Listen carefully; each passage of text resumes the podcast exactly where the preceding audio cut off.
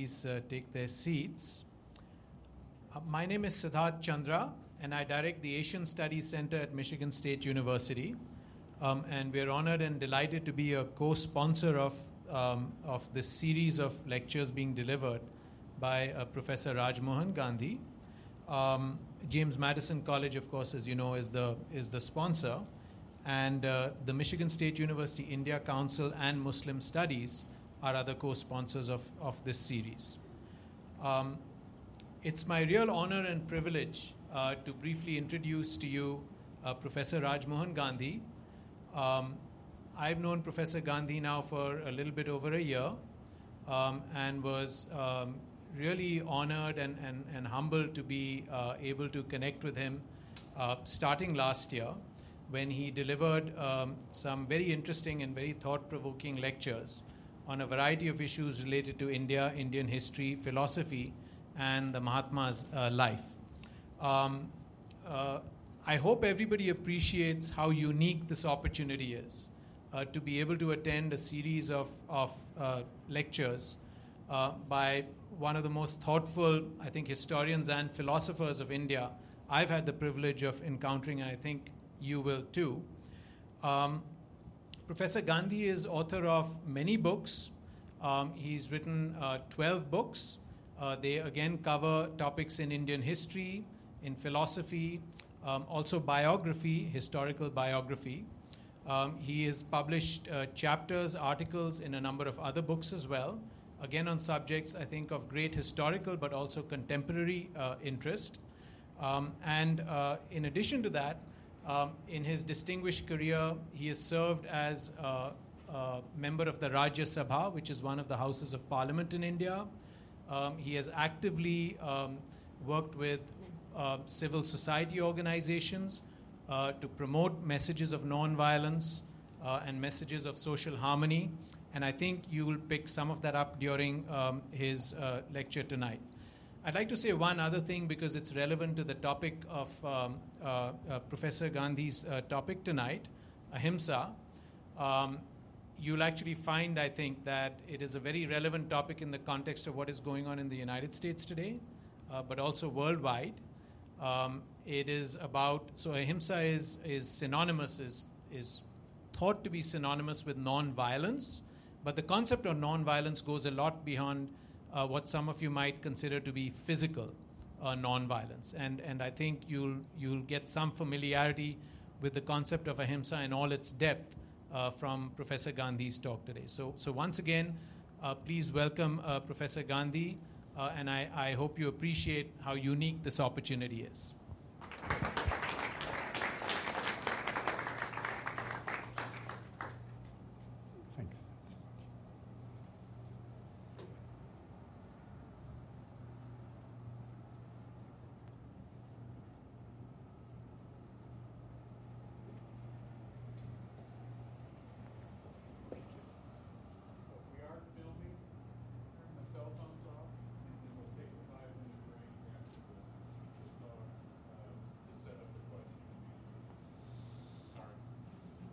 Uh, thank you, Professor Siddharth Chandra, for th- those uh, generous words. And I thank everyone for his or her presence here. And I thank again the crew for the wonderful uh, work that they're doing. Just to give you an idea of the themes of the lectures so far, uh, lecture one was on what drove Gandhi, what his passion was. Lecture two was in two parts. One, how Gandhi found this idea of uh, nonviolent defiance, satyagraha and the second part of lecture two was uh, on Gandhi's religious beliefs. Lectures three, four, and five covered, uh, you might say, large political questions. Uh, lecture three was Gandhi and empire, relationship between Gandhi and Churchill. Lecture four was Gandhi and partition, re- relationship with Jinnah. Uh, lecture five was Gandhi and social justice, relationship with Ambedkar. Uh, today, uh, we are having uh, how Gandhi discovered and what he made of ahimsa. Uh, and lecture seven, again, is somewhat, you might say, personal about his life. It will be about the final and very unusual and rather extraordinary phase in Gandhi's life. That's lecture seven. And that is uh, on the 22nd, Tuesday, here. And the final lecture is on the 29th, uh, just after the Thanksgiving break. And, and, that is on Gandhi's legacy, and where I will also, for the first time, also speak a little bit about myself. So you are warned. Uh,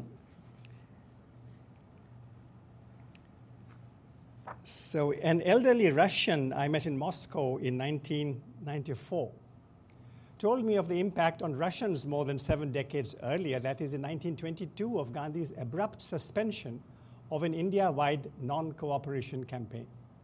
Gandhi had called it off because an angry Indian crowd brutally killed 22 Indian policemen employed by the British Empire. This response by Gandhi, the Russian told me, was contrasted in the Moscow of 1922 with Lenin's defense of the murder of some of the class enemy who lay ill in a hospital. These things happen in a revolution, Lenin had evidently said. Louis Fischer, the American writer who met Gandhi several times in the 1940s, said that Gandhi wished to liberate India in order to liberate England from India. He had no animus, Fischer added. He was incapable of hatred. In this lecture, we will look at Gandhi's journey to nonviolence or ahimsa, to use the ancient word for it in Hindu, Buddhist, and Jain texts, and also at what became Gandhi's ahimsa. From his autobiography, we know that in Rajkot, the adolescent Mohan was not against violence, arguing that Indians strengthened with meat would physically drive away their British rulers. Mohan's brother Karsan and the brother's friend Sheikh Mehtab enlisted Mohan for secret meat eating dates. As a young boy, Mohan heard of ahimsa from his Mod Baniya relatives and from Jain monks visiting his home. But this ahimsa seemed to apply chiefly to diet at the time. However, Mohan also responded to a stanza in his school book that spelled out ahimsa in a deeper sense. The Gujarati poet Shamal Bhatt had said, to give an English translation, For a bowl of water, give a goodly meal for a kindly greeting, bow thou down with zeal. For a simple penny, pay thou back with gold. If thy life be rescued, life do not withhold. And return with gladness, good for evil done. From Rajkot, an 18 year old Mohandas journeyed all the way to London in 1888. During three years in England as a student of law, he crossed, as he puts it, the Sahara of atheism the call for forgiveness and non retaliation in the Sermon on the Mount, which he read while in England, went in his words straight to his heart. But there was no rejection of militancy. In an article he wrote for a London magazine, The Vegetarian, Gandhi proudly wrote of an Indian shepherd as a finely built man of Herculean constitution who, with his thick, strong cudgel, would be a match for any ordinary European with a sword. Returning to India in 1891, Mohandas began an immediate friendship with Raj Chandra, the Jain poet, thinker, and jeweler, three years older than Gandhi, a friendship which lasted until Raj Chandra's early death in 1901. A scholar of Jainism, Hinduism, and religion in general, Raj Chandra reminded Gandhi of the ancient Hindu maxim, ahimsa paramo dharma, Ahimsa is the highest duty, which was also a central Jain and Buddhist tenet. Long and deep conversations took place between Rajchandra and Gandhi, but these seemed confined to an individual's moral and spiritual goals and did not enter into the rightness or wrongness of violence on behalf of an ill treated people. Soon after these conversations with Rajchandra in Bombay, Gandhi experienced in Rajkot in late 1892 or early 1893, the first great shock of his life, as he calls it in the autobiography. He was forcibly ejected by the resident, the chief British officer, in the Kathiawar Peninsula to which the Gandhis belonged, a man called Charles Ollivant. Some months earlier, young Gandhi had run into Ollivant in England and had found him friendly enough. But in Rajkot, when he called on Ollivant to intercede for his eldest brother, he was thrown out of the residence office. A proud barrister, who was also a proud descendant of ministers in Kathiawar, Gandhi seethed with rage. Perhaps, as Ollivant had, Ollivant had asserted, it was an impropriety to recall chance London meetings to help his brother, but being physically ejected felt intolerable.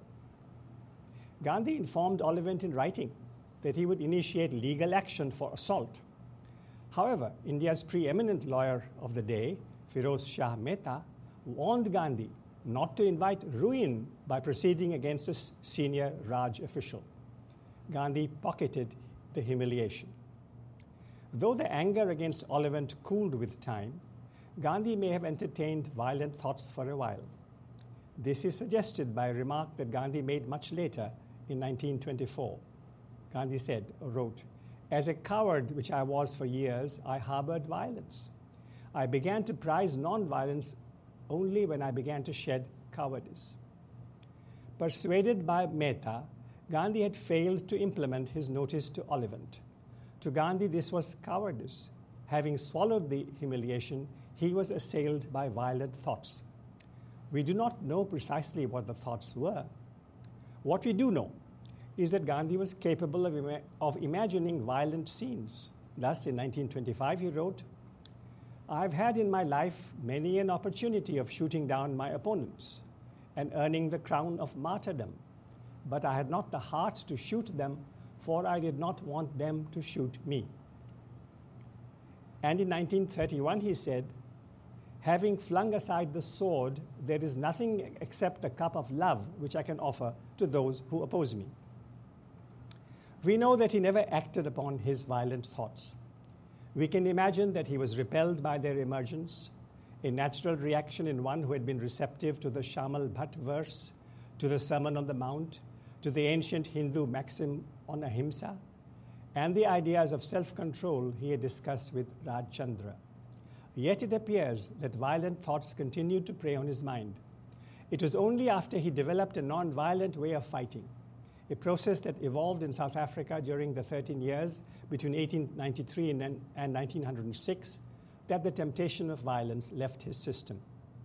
The Ollivant episode was a major reason, Gandhi tells us, why he seized the South African opening offered by the Porbandar born merchant Abdullah Sheth. Gandhi needed to get out of Ollivant's orbit as quickly as possible. From the moment of his arrival in South Africa, the 23 year old Gandhi kept his eyes wide open against any mistreatment of Indians. This now is a vigilant Mohandas, in fact, one ready to fight, but also a wary one. Never forgetting that in that brief interview before the ejection, Ollivant had tried to claim the moral high ground, young Gandhi now wants to be sure that in any future encounter with the empire, he would occupy that superior space. Never again, he told himself, would he be caught in a false, that is, a morally weak position, he informs us in the autobiography. Within days of landing in Durban on South Africa's east coast, the 23 year old Gandhi made that well known journey to Pretoria that all, including Gandhi, agree altered his life. Though holding a first class ticket, he was tossed out of the train in Pietermaritzburg, his only offense being that he was not white. It was winter time in the southern hemisphere. Rejecting a temptation to return to India, he decided in the station's cold waiting room to stay in South Africa and fight. After a decent enough train ride the following morning to the town of Charleston, he was badly beaten up on the journey's next leg, which was by stagecoach to Standerton, because he refused to sit on a piece of dirty sackcloth spread out on the footboard away from all the other passengers, which the conductor had ordered him to occupy. Though pushed and thrashed, Gandhi hung on to the rails of the coach box. Eventually, the conductor ceased beating him. In Johannesburg, uh, where there was an overnight halt, hotels barred their doors to him, but an Indian merchant offered accommodation. The next morning, it was with difficulty that Gandhi managed to secure a first class seat on the train from Johannesburg to Pretoria. We are talking about 1893, when the journey from Durban to Pretoria was a complicated affair. Resisting degrading treatment and standing his ground, Gandhi had regained the self respect snatched from him by the Ollivant episode. Also, and this too was significant for Gandhi, he no longer had to choose between two life goals, one spiritual and the other political. A fight to uphold the equal worth of all human souls, whether the, body around the soul had a white, brown, black, or yellow skin would be a spiritual as well as a political exercise. During his months in Pretoria in 1893 94, Gandhi moved closer to ahimsa, thanks largely to what he read. The Tolstoy book, The Kingdom of God is Within You, was the strongest influence. Gandhi found it more appealing than the mainline Christian tracts that friends in Pretoria were urging him to read. Pretoria's young Gandhi had plenty of time. The case for which he had been hired was yet to pick up steam. He walked, he read, he reflected, he went to churches, he joined numerous lunches where participants, including Gandhi, knelt down to pray for light. He was the only non white among them. In October 1893, he journeyed a long distance from Pretoria to attend a large Christian convention in Wellington, 40 miles from Cape Town. Yet it was the Tolstoy book that uniquely gripped him, offering Jesus' Sermon on the Mount, from which Tolstoy underlined five commandments love your enemies, and do not hate, do not lust, do not hoard, do not kill. Gandhi felt overwhelmed, he would say, by the independent thinking, profound morality, and truthfulness in Tolstoy's presentation. Another significant influence on the young Gandhi was his reading of books on, on India's 1857 revolt, which began with the mutiny of the sepoys. As a schoolboy in Rajkot, he had heard of the revolt, which ended only 10 years before Gandhi's birth. In old age, Gandhi would describe the climate prevailing in Rajkot and much of India during his boyhood. The Sepoy War, he recalled, was quelled by means of superior force. Outwardly, things quieted down, but the hatred against an imposed rule went deep underground. In the summer of 1891, when a 21 year old Gandhi was leaving England to return to India, a friendly British jurist called Pincott had asked him to familiarize himself with recent history. In particular, said Pincott, Gandhi should read the volumes about the 1857 revolt. Two and a half years earlier in Pretoria, Gandhi acted on the advice. There is no record of his immediate reactions to the volumes, yet we have to be impressed by the number of times the later Gandhi referred to the revolt. In Hind Swaraj, written in 1909, he says more than once that a true satyagrahi should be ready to be blown from a cannon's mouth, which is how many rebels met their death in 1857. On 24 July 1947, three weeks before independence come partition, Gandhi expressed a fear, soon to be tragically realized, that India was moving towards a carnage similar to that of 1857.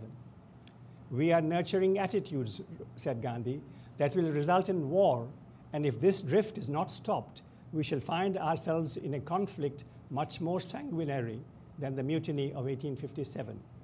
India then did not have enough awakening, and the mutiny was confined only to the sepoys. All that we did was to cut down Englishmen. In the end, the British Army overcame the mutineers, continues Gandhi. God forbid that the present strife between Hindus and Muslims should ever assume such dimensions. I shall appeal to you not to prepare for warfare. His study of 1857 had suggested to a 23 year old Gandhi that violence was folly. We may infer, too, that the link that the future Gandhi always made between fear and violence bore a connection to his study of 1857, when people on both sides feared that they would be killed if they did not kill. Though Tolstoy and the study of 1857 did not produce a commitment right away to ahimsa, Gandhi's commitment to South Africa's Indians grew. In, in 1894, he organized the Indians of Natal and helped start the Natal Indian Congress. In January 1897, when he brought his family to South Africa, a white mob assaulted him on the streets of Durban. Narrowly escaping death, Gandhi decided, in the interest of good relations between Indians and whites, not to proceed against the assaulters in a court of law. But he did not talk of ahimsa. Two years later, at the start of the so called Boer War, a clash between South Africa's dominant white groups, the British and the Afrikaners, Gandhi led hundreds of Indians to the battlefield as ambulance workers on the British side. Refusal to aid the British at that critical juncture would invite fresh hostility towards Indians and demands for expulsion, Gandhi thought. His life was changing. Simplicity became a goal, and he returned gifts he and Kasturba had received for serving the community. Since South Africa's Indians included Hindus, Muslims, Christians, Sikhs, and Parsis, Gandhi looked for opportunities to strengthen intercommunal links. Indignities that he and all Indians faced in South Africa made him think of the indignities that India's untouchables received from higher castes. He learnt an important truth or two also from his wife Kasturba after she shamed him into seeing his domineering side when, in that well known story, he tried to force her in Durban in the late 1890s to follow his rules for looking after an untouchable housemate. In 1902 3, a 33 year old Gandhi studied the Bhagavad Gita in depth. He dissolved himself in it, he memorized it. Two truths from the Gita he retained for life were firstly, that his concern had to be about his actions, about what he should do, not about the fruits of his actions. And secondly, that the world and everything in it belonged to God. Also, reading John Ruskin's Unto This Last at this time, Gandhi embraced the goal of social equality and told himself that a barber's work had the same value as a lawyer's work. When poor Indians living in a Johannesburg ghetto called Brickfields faced a plague epidemic, Gandhi led a successful effort to save many lives. In 1903, he launched the journal Indian Opinion, and in 1904, the Phoenix settlement near Durban, the first, the first of Gandhi's ashrams. In 1905, when Russia and Japan fought a war which the Asian power won, Gandhi commented several times on it in, in Indian opinion without mentioning violence or nonviolence. His joy in the triumph of the Asian country was unconcealed. So far and wide have the roots of Japanese victory spread, he wrote, that we cannot now visualize all the fruit it will put forth. The people of the East seem to be waking up from their lethargy, he wrote.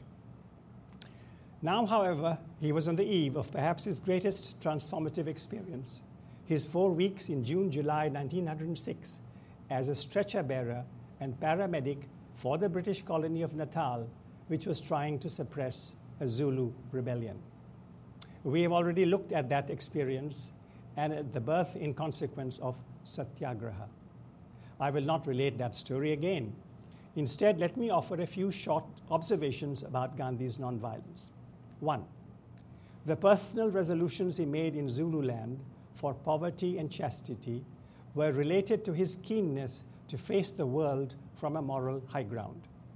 Two, Gandhi's close reading of Henry David Thoreau's classic essay, as Gandhi called it, on civil disobedience seems to have, seems to have occurred some months after the meeting of September 11, 1906, when the Indians in the Transvaal decided on their nonviolent disobedience.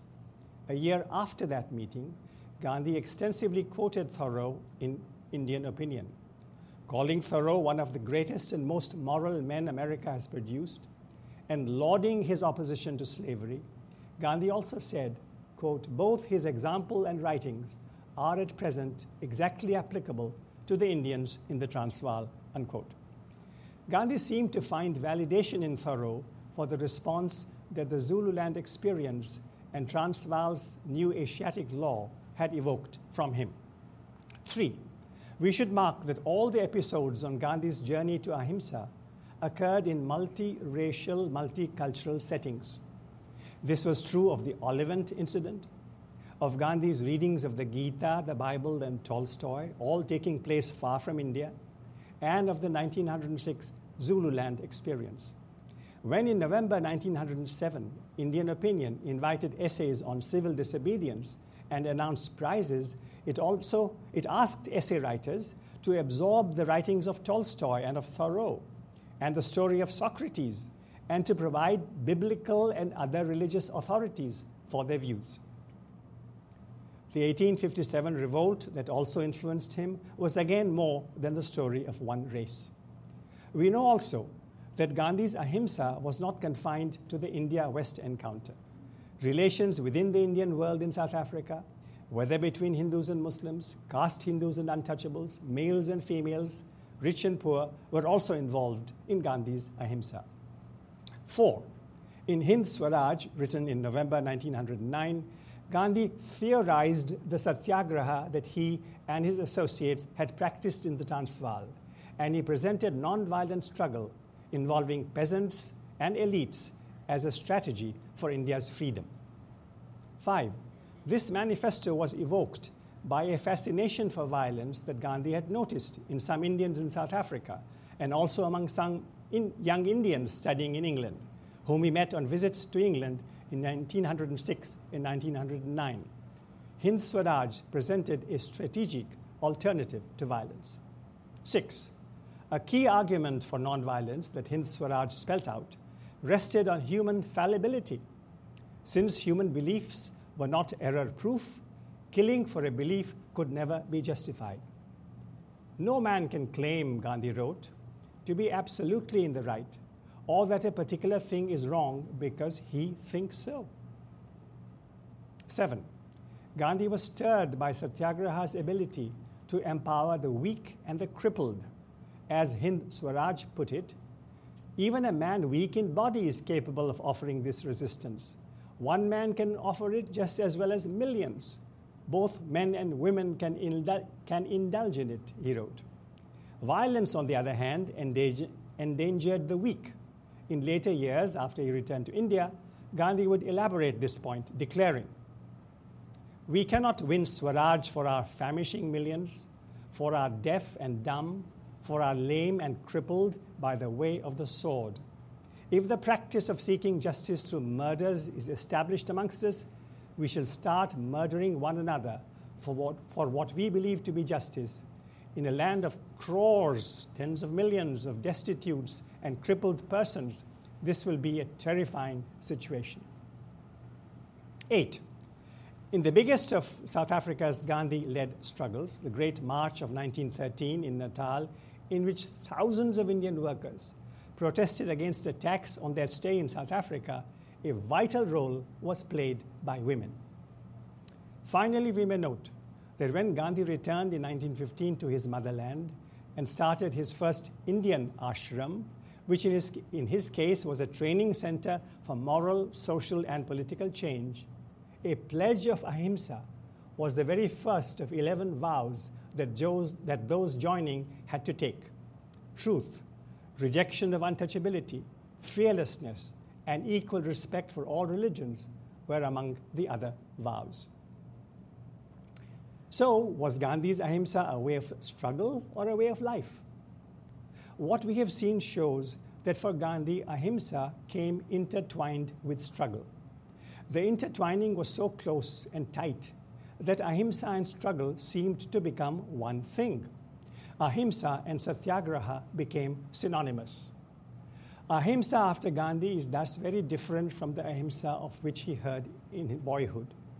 What Indian tradition had largely reduced to a rule of diet emerged from Gandhi's hands as a weapon, a universal weapon to fight oppression, not just alien rule, but also national evils like untouchability and Hindu Muslim discord and indifference to suffering. It became a way of life as well. The weapon of ahimsa fused with the element in Gandhi that had leapt up when he was in his teens on encountering the Shamal Bhatt verse, on encountering the Sermon on the Mount. Gandhi insisted that there could be no ahimsa if compassion, forgiveness, and equality were absent. A lesson in compassion was part also of Gandhi's Zulu, Zululand experience when he saw what bullets and lashes do to a human body. Three years after that experience, when Gandhi was in England to educate its leaders and public on what Indians in South Africa were facing, he was asked to speak at London's Emerson Club, saying that South Africa's grim prisons, where he and the other Indian satyagrahis had found themselves, were the gateways to the garden of God, where the flowers of self restraint and gentleness grew beneath the feet of those who accept but refuse to impose suffering. Gandhi added, War demoralize, demoralizes those who are trained for it. It brutalizes men of naturally gentle character. It outrages every beautiful canon of morality. Its path of glory is foul with the passions of lust and red with the blood of murder. This is not the pathway to our goal. But if ahimsa meant compassion and putting aside angers and hates, and it meant identification with the poor, why didn't Gandhi use the old Christian word love? Wasn't that positive expression better than the negative phrase ahimsa? Gandhi liked the word love. To underline what love could do, God's love for humans, human love for one another, Gandhi often invoked Indian poets and saints, including Kabir, Nanak, Tulsidas, Tukaram, Mira, Narsi Mehta. On occasion, he also invoked Paul of Tarsus. In November 1917, after wondering what gift he should send to a favorite nephew, Magan Lal, on what by the Hindu calendar was New Year Day, Gandhi decided to send the lines of lo- on love in Paul's first letter to the Corinthians, closing with, And now abide faith, hope, love, but the greatest of these is love. Writing out the passage in Gujarati for his nephew, Gandhi added, Read this, chew the end, digest it, read the original in English, translate it into Hindi, do all you can, strain your neck and eyes, but get a glimpse of this love or charity.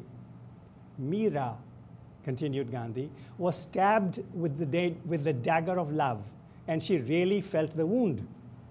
If we too can get at this dagger, we can shake the world to its foundations.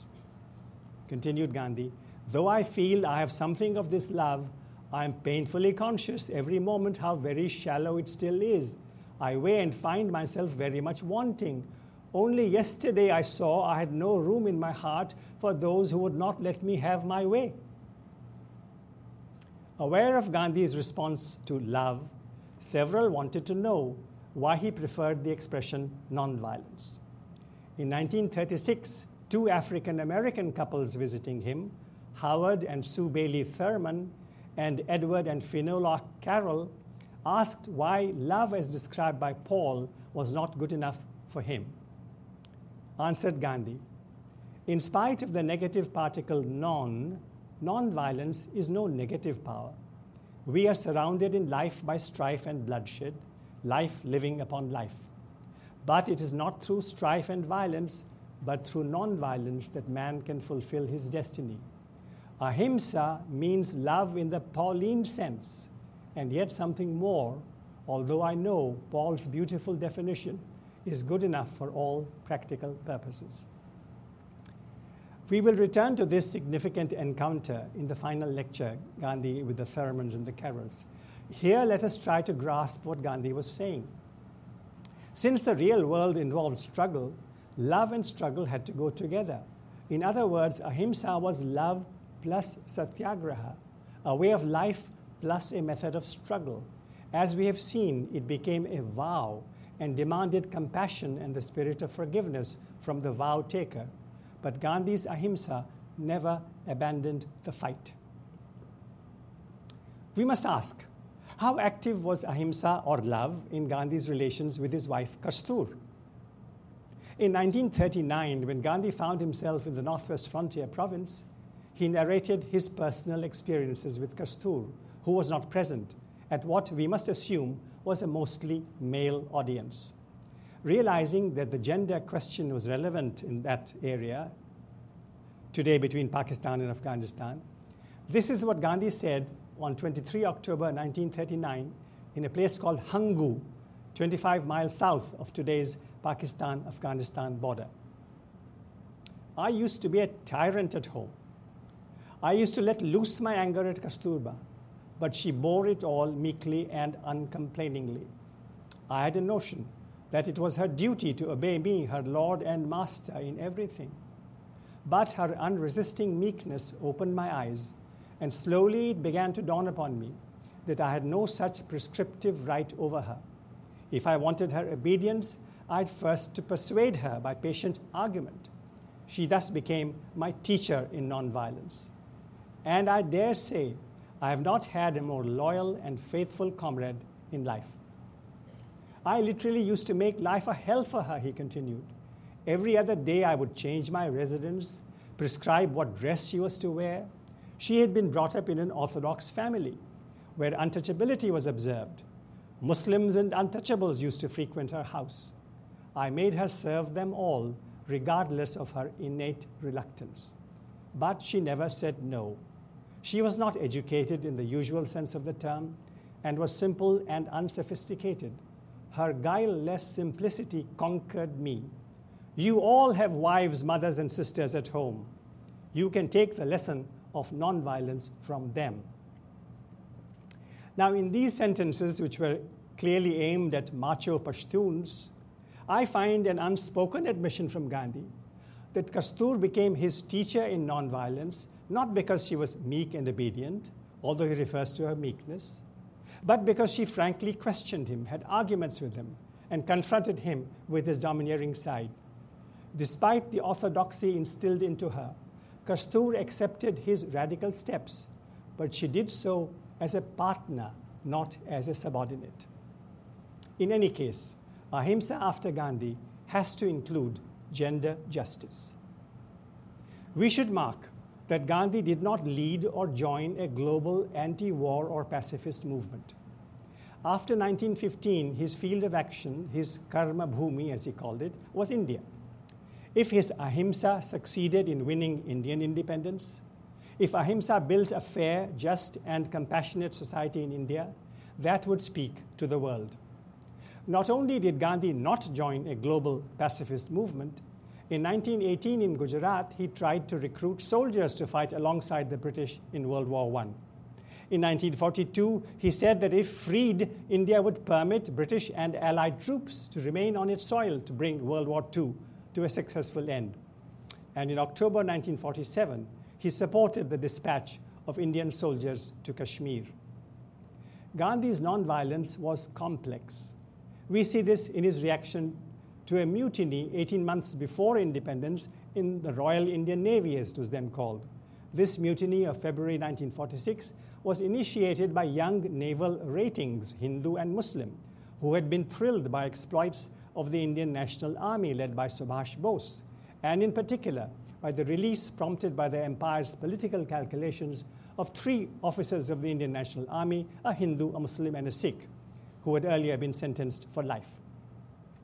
The naval mutineers were provoked by discrimination from some white officers and by the food issued to them. None of the large number of the Navy's Indian officers joined their revolt, but many ratings did. For four days, there was violence, chiefly in Bombay, with incidents also in the ports of Karachi, Vizag, and Chittagong. In Bombay, mill workers and many youth joined in rebellion.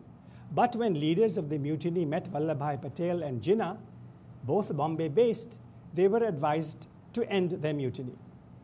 On 23 February, fatigued organizers called off the mutiny, which, along with related disturbances, had resulted over a four day period in 236 deaths and in injuries to over 1,000. Before learning that the mutiny had been called off, Gandhi commented that to compel a single person to shout nationalist slogans was a, a threat to the dumb millions of India. The violence in the streets, he said, was unbecoming and anti poor, and the violence of the mutineers was thoughtless. For there is such a thing, Gandhi added, as thoughtful violent action. Disagreeing with those who would rather unite Hindus and Muslims at the barricade than on the constitutional front, Gandhi said, even in terms of violence, this is a misleading proposition. Fighters do not always live at the barricade, they are too wise to commit suicide. The barricade life has always to be followed by the constitutional. That front is not taboo forever added Gandhi. It is a matter of great relief that the ratings have listened to Sardar Patel's advice to surrender. They have not surrendered their honor. If the mutiny was for grievance, real or fancied, they should have waited for the guidance and intervention of political leaders of their choice. If they mutinied for the freedom of India, they were doubly wrong. They could not have done so. without a call from a prepared revolutionary party. Thus, a Gandhi disapproving of violence nonetheless examines violence from the standpoint of effectiveness. He distinguishes between thoughtless and thoughtful violence, between foolhardiness and a mutiny that answered a call from a revolutionary party.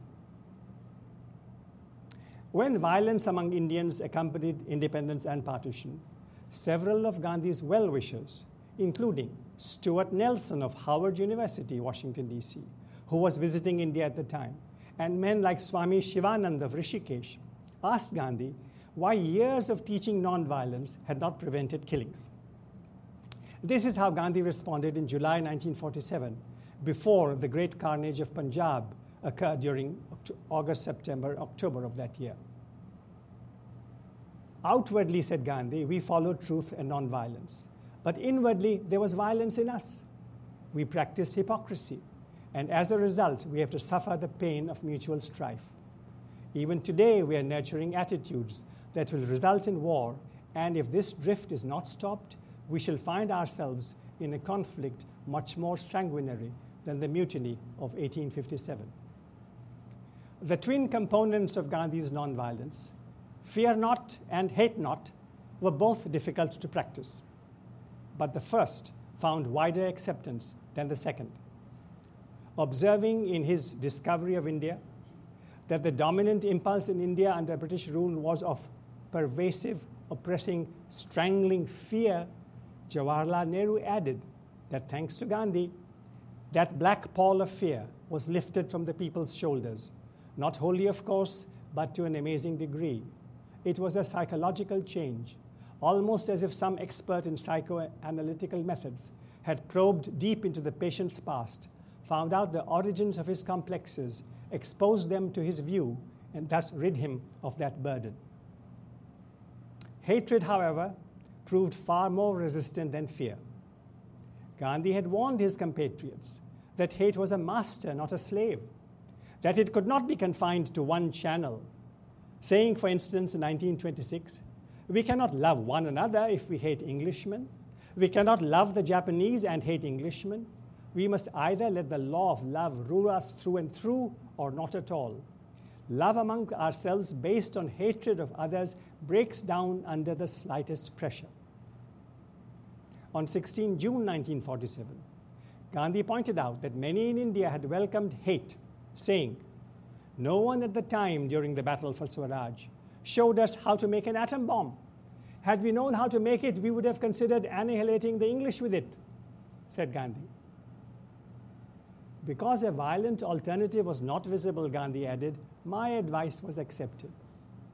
Now, Gandhi's analysis of the violence of 1947 went against the pleasing belief that Indians generally had assented to his tough prescription, which was that while British rule had to be opposed, the English, the Scots, the Irish, and the Welsh had to be accepted, even loved as individuals.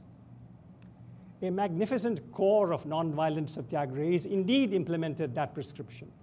These included the carefully organized satyagrahis of Bardoli in Gujarat, who brought the land tax down in 1928, the meticulously chosen salt marchers of 1930, who triggered an extraordinary nationwide rebellion, the gallant Khudai Khidmatgars of 1930, led by Abdul Ghaffar Khan, who neither retreated nor hit back when confronted with brute force, and the more than 15,000 disciplined participants of the nationwide individual civil disobedience of 1940 41. But in its remarkable restraint, this corps did not represent the mass attitude.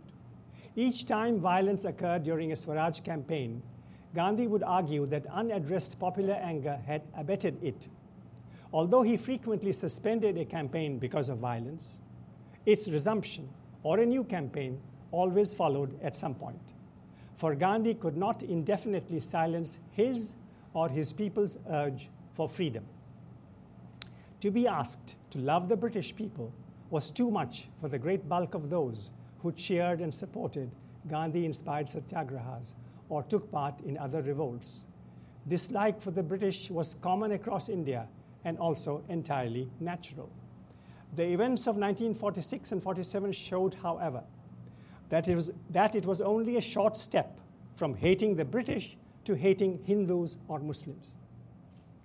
Indians had failed a tough and almost unnatural test.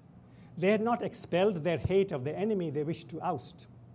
And now, in 1947, hate was flowing between Indian and Indian. In the year 2016, we must acknowledge that hate continues to flow between Indian and Indian. It lies behind the blood that continues to flow in India and the subcontinent today. When Gandhi said, We cannot love the Japanese and hate the English, he was speaking, as I see it, not just to the people of India, he was speaking to himself too. Anger and hatred made many attempts to fill his heart, which allowed entry at times to anger, but never to hate. On 7 August 1942, on the eve of launching Quit India, Gandhi had asked for the removal of hatred against anyone, telling the large crowd gathered at Bombay's Gowalia tank if there is the slightest communal taint in your minds, by communal taint he means anti Hindu or anti Muslim or something like that. If there is the slightest communal taint in your minds, keep off the struggle. We must also remove any hatred for the British from our hearts. At least in my heart, there is no such hatred. At a time when I am about to launch the biggest fight in my life, there can be no hatred for the British in my heart. Successfully schooling himself against hatred in his heart against the British, at times Gandhi retained feelings of anger. At these times, while liking and loving several British individuals, Gandhi did not see the British as his people. Several factors contributed to the 1947 carnage. Persistent Indian elements, Hindu, Muslim, and Sikh, joined imperial divide and rule in deliberately stoking ill will among Indians. Where, putting his life at risk, a Gandhi asked for calm and non retaliation and fasted for peace, polarizers on both sides exaggerated the wrongs of the other and glorified revenge the message of friendship was passionately countered by a message of hostility. London's abrupt announcement on February 20, 1947, that the British would very soon leave all of India was not accompanied by any plan or who would replace them in Lahore, Calcutta, or Delhi. The result was an immediate and violent scramble for control, especially in Punjab, where local leaders were unable to compromise. The Jinnah as prime minister idea that Gandhi came up with, which was aimed specifically at the deteriorating situation in Punjab, was foiled by the viceroy and the Congress leaders who joined hands for the purpose. As Punjabis were thrown into a collision course, the departing British more or less abdicated responsibility. Returning home at the earliest became the dominant desire of most British soldiers, policemen, and civilians. As for the Indian police of the Raj, crossing the border with their immediate families became the paramount desire of Muslim officers trapped in Hindu majority areas of Punjab and Bengal, and of Hindu and Sikh officers who found themselves in West Punjab or East Bengal. Saving the bulk of the population was thus a task abandoned to the people, who in fact performed heroically, courageously, and quietly a great many Punjabis saved fellow Punjabis of the other religion, easily outnumbering those who killed fellow Punjabis. No underreported story can be greater or nobler than this one. But in a climate that quickly became toxic, gangsters, criminals, drug and alcohol addicts became heroes. Greed for gold and houses played a part. On both sides of the new border, enraged refugees stoked passions. On both sides, former army men, including ex Indian National Army men, provided expertise, leadership, and weapons to attackers. In that climate of killings and mutual blame, Gandhi prescribed tough medicine. In December 1947, when someone showed Gandhi a couplet in an Urdu magazine asking for a new Ghaznavi to avenge the renovation of the Somnath temple, Gandhi responded with these words It is painful to read this, but I cannot return evil for evil. Hindus must not remember the wrong that Ghaznavi did. Muslims must realize and admit the wrongs perpetrated under the Islamic rule. Which was harder, we can ask? Harder for Hindus to ignore an ancient wound, or harder for Muslims to admit it? But we should also ask whether without hard steps, without an honest searching of hearts, the wounds of a divided nation can ever be healed. 11 years after Gandhi was killed, on 22 March 1959, a 30 year old man who knew something about wounds and was interested in healing, Martin Luther King Jr., spoke of Gandhi and also of Abraham Lincoln in a church in Montgomery, Alabama. They killed him, said King, this man who had galvanized 400 million Indians for independence. One of his own fellow Hindus felt that he was a little too favorable towards the Muslims. Here was a man of love, falling at the hands of a man with hate. But the man who shot Gandhi only shot him into the hearts of humanity, just as when Abraham Lincoln was shot, mark you for the same reason that Mahatma Gandhi was shot that is, the attempt to heal the wounds of a divided nation. And Secretary Stanton said, now Lincoln belongs to the ages.